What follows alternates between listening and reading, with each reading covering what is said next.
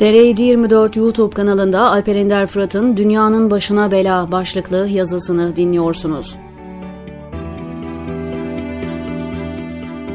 Rusların başına gelmiş en büyük felaket bence gerçekleşmesinde Almanların finansal desteği olan Bolşevik ihtilalidir. Bu ihtilal Rusya'yı güçle her şeye nizamat vermeye kalkışan kaba saba bir devlet haline getirdi.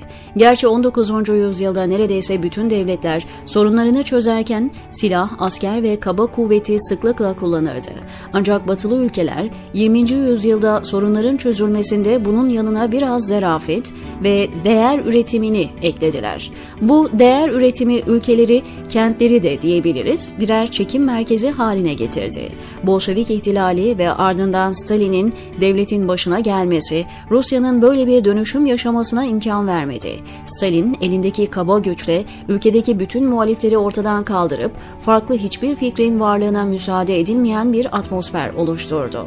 Elde bir çekiç, her şeyi onunla düzenleyen, özgür edebiyatın, şiirin, müziğin, resmin ve diğer sanatların olmadığı, robotsu insanların yaşadığı bir diyara dönüştü Rusya. Kaba kuvvet iktidarı deliye döndürmüştü. Ülkedeki tek değer devletti. Bu devleti yöneten bir grup politbüro üyesinin belirlediği çerçevenin dışına çıkamayan milyonlarca insandan oluşuyordu Sovyetler Birliği. Kendi ülkesinde yaptıkları her şeyi Bulgaristan'da, Romanya'da, Çekoslovakya'da, Polonya'da yapan kaba güçten başka bir değer üretmeyen Ruslar kendini bu Sovyet kafasından kurtarıp çağa uygun bir dönüşüm gerçekleştiremedi. Bu süreç doğal olarak Sovyetlerin iflasıyla sonuçlandı. Rusya eşyanın tabiatına aykırı yaşamaya daha fazla devam edememişti. Sovyetlerin iflasından 30 yıl sonra yaşanan bunca acıya, bunca başarısızlığa ve tecrübeye rağmen tarihten hiçbir ders almayan, asker ve silahla, orta çağdaki gibi fetihlerle dünyaya nizamat vereceğini sanan gerici bir kafayla başımız dertte. Rusya bir kere daha bu büyük bataklığa saplandı. Putin'i anlamak gerçekten zor. Güçlü olmanın tek yolunun olabildiğince çok toprağa sahip olup ordu gücüyle buraları yönetmek olduğunu zannediyor. Ve bütün bunları sadece ve sadece petrol ve doğal gazdan elde ettiği gelirlerle yapabileceğini düşünüyor. Topraklardan gaz ve petrol çıkarıp satacak, elde ettiği paralarla güçlü ordular kurup etrafındaki coğrafyaları zorla, sopayla hizaya getirip yönetecek.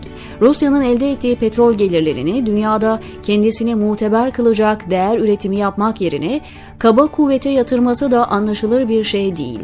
Bu politikalar kısa vadede dünyayı karıştırabilir belki ama uzun vadede Rusya'yı içinden çıkılmaz girdaplara sokacak, geçmişteki Sovyet iflasının tekrarlanmasına neden olacak politikadan başka bir şey değil. Putin, Rusya tarihinde önemli bir adam olmak istiyorsa kendine Stalin'i değil, belki Deli Petro'yu örnek alsa daha doğru bir iş yapmış olur. Stalin hikayesinde Rusya'yı ileride iflas ettirecek kaba kuvvet merkezde yer alırken Deli Petro Rusya'nın gelenekçi, çağ dışı devlet sistemini değiştirmiş, yaptığı reformlar Rus devletinde Avrupalı çağdaşlarını yakalayacak kalıcı etkilere sahip olmuştu.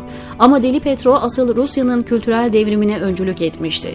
Rus kültürünün en satır başı şehri, bugün bile dünyanın en güzel şehirlerinden biri olan St. Petersburg'u kurmuş, Rusya'nın kültürel olarak ayağa kalkmasını sağlamıştı.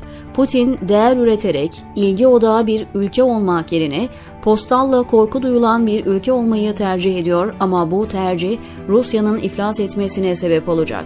Çünkü bu politikanın taşıyıcı kolonları yok, diyor Alper Ender Fırat TR724'deki köşesinde.